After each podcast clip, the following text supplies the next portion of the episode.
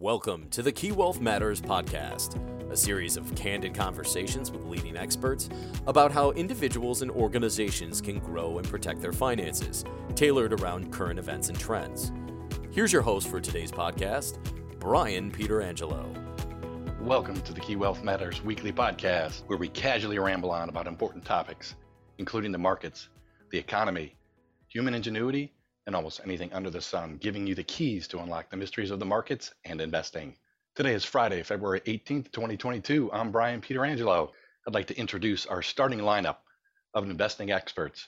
Some might consider them all stars, just like this weekend in Cleveland. We're excited to host the NBA All Star Game. George Mateyo, our Chief Investment Officer, Steve Hoedt, Head of Equities, and Rajiv Sharma, Head of Fixed Income. As a reminder, a lot of great content is available on key.com slash wealth insights, including updates from our Wealth Institute on many different subjects and especially our Key Questions article series addressing a relevant topic for investors each Wednesday. So it's been a challenging week in the markets. So let's start with what's going on with Russia and Ukraine conflict. What does this mean for the economy? What does it mean for the markets? What does this mean in general? George, what are your thoughts? Oh, good morning, Brian. I think you're right. I think everybody's crystal ball is really quite hazy these days, uh, given the geopolitical backdrop you talked about. I think that there's a lot we, we don't know. There's a lot of game theory that could be uh, applied to this situation. Um, really, nobody knows exactly what the end, end game is here for, for Putin and, and, his, and Russia in general. But I think you know, there is uh, maybe some concerns obviously brewing around uh, a, major incursion of Ukraine. Um, I think Putin is getting what he wants. He's getting some attention. I think we're also seeing oil prices uh, rally, which I think he also benefits. And maybe he's actually seeing some concessions around Ukraine's entry into NATO. But at the same time, it does seem like um, the forces within NATO are coming closer together. Um, and I think that probably bodes a little bit poorly for, for him and maybe a miscalculation of some kind. But you know, there is a lot at stake here. Um, there's roughly 40% of gas that actually flows into Europe comes from Russia. So it's strategically important. It's a complicated relationship.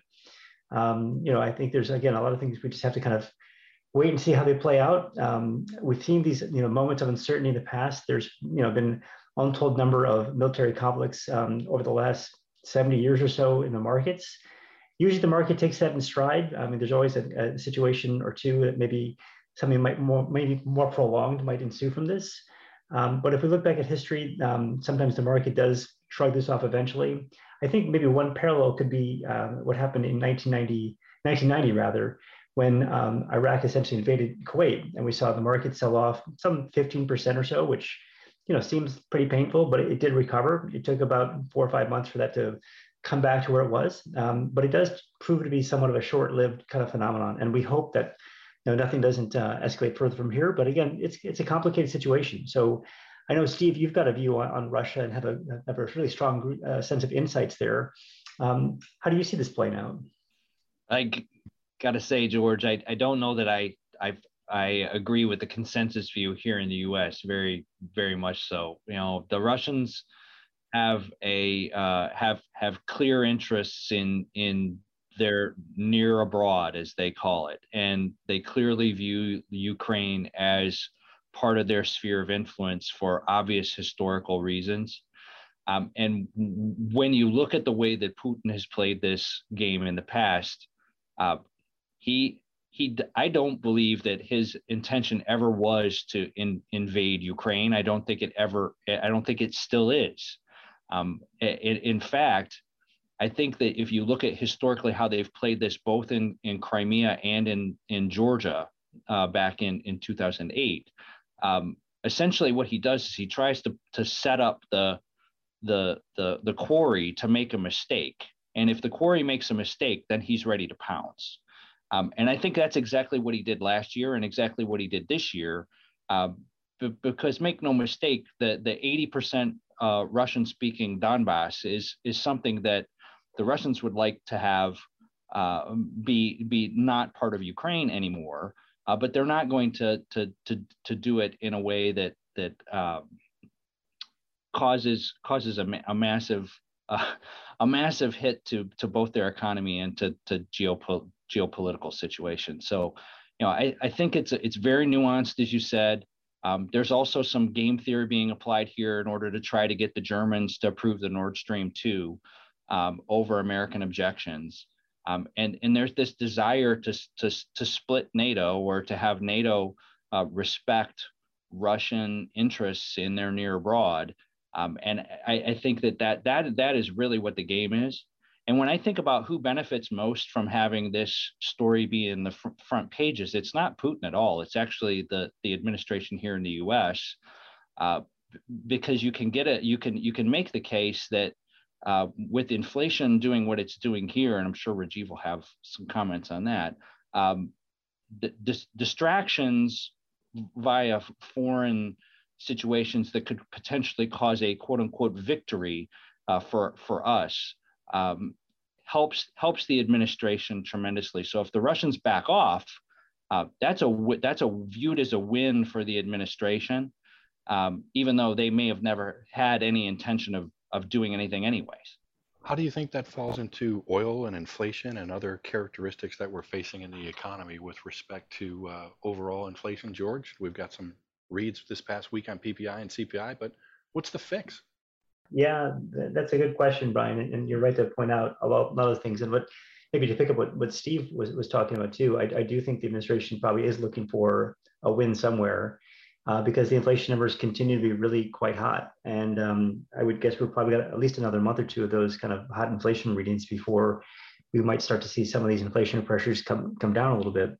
Uh, I think it was kind of interesting. I think um, just this uh, this morning, as a matter of fact, that the market does seem to be accepting or maybe getting a little bit uh, optimistic about the fact that at least people are still talking. So back on the Ukraine situation, at least I guess there's a conversation to be held next week um, between the administration and, and, some Russian officials that markets are kind of hanging their head on as a, as a small sign of optimism. But to be true, again, a lot of uncertainty there. Although, speaking of uncertainty, Rajiv, I thought it was kind of telling that the Federal Reserve actually started to comment uh, about the Ukraine situation, and you know maybe that has some influence on their outlook too, which is probably the other big risk that um, that people are trying to grapple with, which is what the Fed's going to do this year.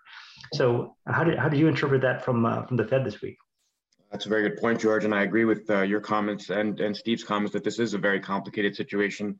And uh, we did have the FOMC minutes released uh, this week, uh, midweek. And you know what's interesting is they did mention Russian and Ukraine tensions, uh, and they and that was back in January. These minutes were from January, so this has been on their radar as well for the FOMC. Uh, the Fed is looking at this. The conflict in, in in this region could really send energy prices higher. We could see inflation rise further.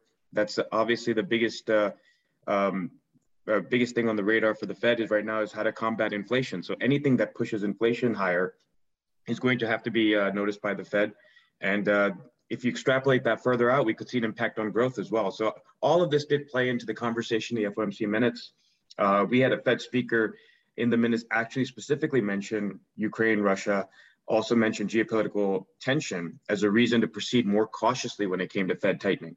So geopolitical risk is certainly something the Fed is going to keep an eye on, and uh, it's going to really impact the decision of, you know, how aggressively to tighten, how aggressively to raise rates. Uh, so all of this comes all together uh, in the in the radar of the Fed. Where are we right now, Rajiv? I think we kind of came into this year thinking the Fed might be raising rates four or so times this year. Uh, consensus was, I think, at the time maybe two two times, and now the consensus has swung well past our thinking and thinking maybe the Fed needs to raise rates seven or eight or even nine times. I think I've seen in some cases. Do you think that that um, do you think the economy can withstand that level of, of tightening, or do you think that's you know, maybe just uh, a little bit it's gone too far? How do you how do you view kind of where the market is with respect to pricing uh, Fed rate hikes this year? I think it's very interesting the fact that the market itself, uh, you know, we had reached a peak of seven hikes expectations from the market, 725 basis points hikes for 2022. Uh, we were there earlier this week. Uh, St. Louis Fed President Jim Bullard was very aggressive in his comments about uh, supporting 100 basis point tightening by the summer and starting off in March with a 50 basis point tight, tightening, have intermediate inter, intermeeting meetings and have these rate hikes during those meetings. And so it became a very hawkish statement and the market just took to it and started pricing in seven rate hikes this year.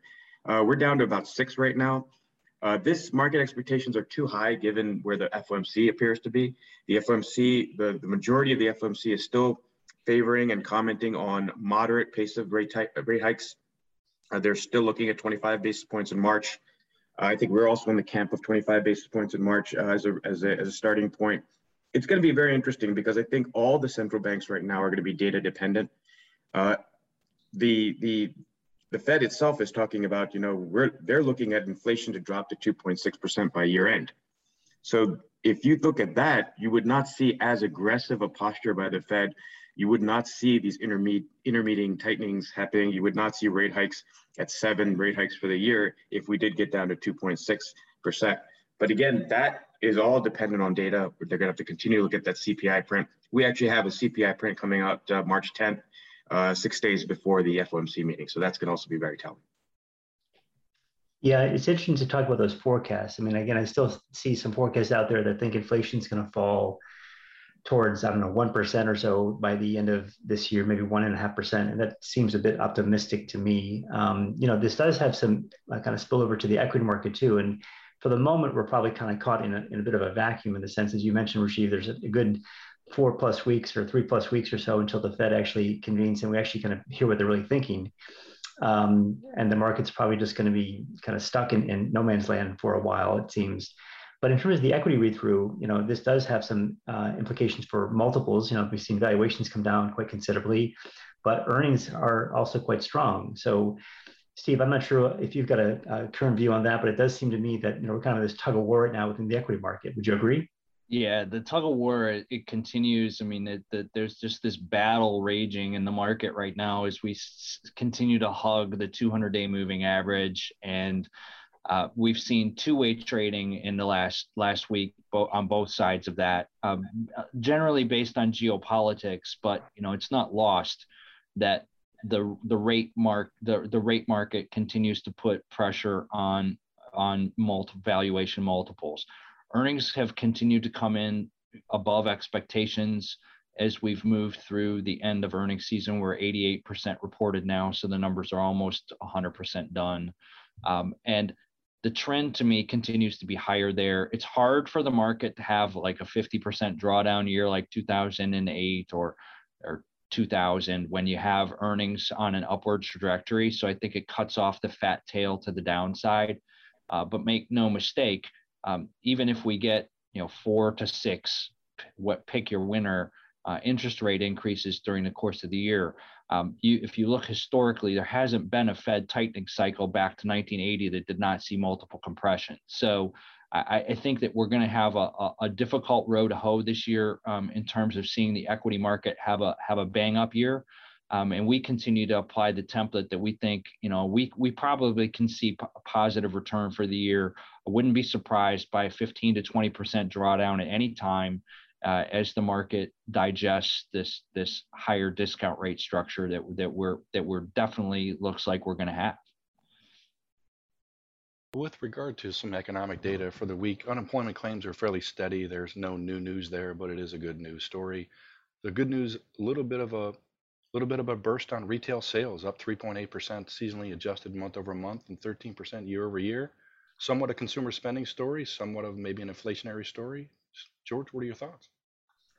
Yeah, the number was, uh, I think, a little ahead of expectations, as you mentioned, Brian, on, on retail sales. And again, it was kind of interesting that kind of came in the face of surging Omicron cases. Uh, so I kind of took that as a pretty strong positive. I mean, look, if you look at the overall strength of consumer and look at their balance sheet, um, look at the fact that wages are rising. I mean, yeah, we, we definitely have inflation, and that's for sure. But we also have a lot of economic uh, activity on the positive side of the ledger too. So some of these uh, these inflationary impulses are kind of rippling their way through the economy in a positive way that we probably shouldn't discount either. Um, so I think um, I think that bodes well for for the growth outlook. Uh, at least in the near term, we'll have to see how the rest of the year plays out because some of these um, some of these trends will probably fade off a little bit as we go through the back half of this year, just given how much spending that took place at the end of last year, where people were double or triple ordering many things. It seemed like uh, in hindsight, but um, but for now, I think the growth story is pretty strong. So. At, at in one level, while inflation is, is certainly elevated, it's uh, it's coming at the um, at the benefit of some really strong economic growth too. Great, and Steve, I'll give you the last word uh, for today's call, and your thoughts on oil and or some sector rotation that we're seeing happening in the market? Well, I'll, i think higher energy prices remain on tap for us as we move through the balance of the year, and it continues to be a wild card. Um, there's just been a massive disconnect between the amount of money invested on a global basis necessary to s- sustain supply.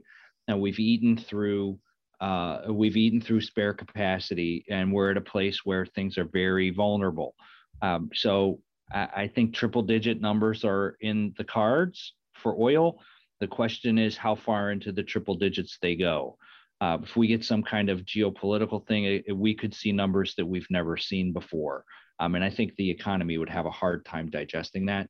Sector rotation, look, leadership remains within the, the, the, the deep cyclicals, energy. We've seen material, metals and mining uh, within the material sector break out to new highs this week. Um, clearly, to us, this inflationary boom scenario uh, is is auguring well for those those industry groups, um, and market participants have have glommed onto that uh, very very hard. So uh, we we see that continuing as we move through through at least into the middle of the year, Brian. Well, thank you, gentlemen. George, Steve, Rajiv, as always, thanks for providing your insights. We appreciate it. And thanks to our listeners for joining us today. And be sure to subscribe to the Key Wealth Matters podcast through your favorite podcast app. As always, past performance is no guarantee of future results, and we know your financial situation is personal to you. So reach out to your relationship manager, portfolio strategist, or advisor for more information. And we'll catch up with you next week to see how the world and the markets have changed and provide those keys to help you achieve your financial success. The Key Wealth Matters podcast is produced by the Key Wealth Institute.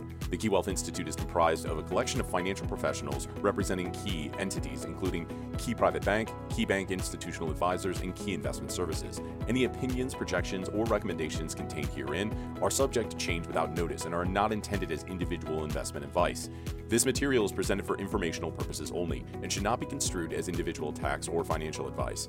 Bank and trust products are offered by KeyBank National Association, member FDIC, and equal housing lender.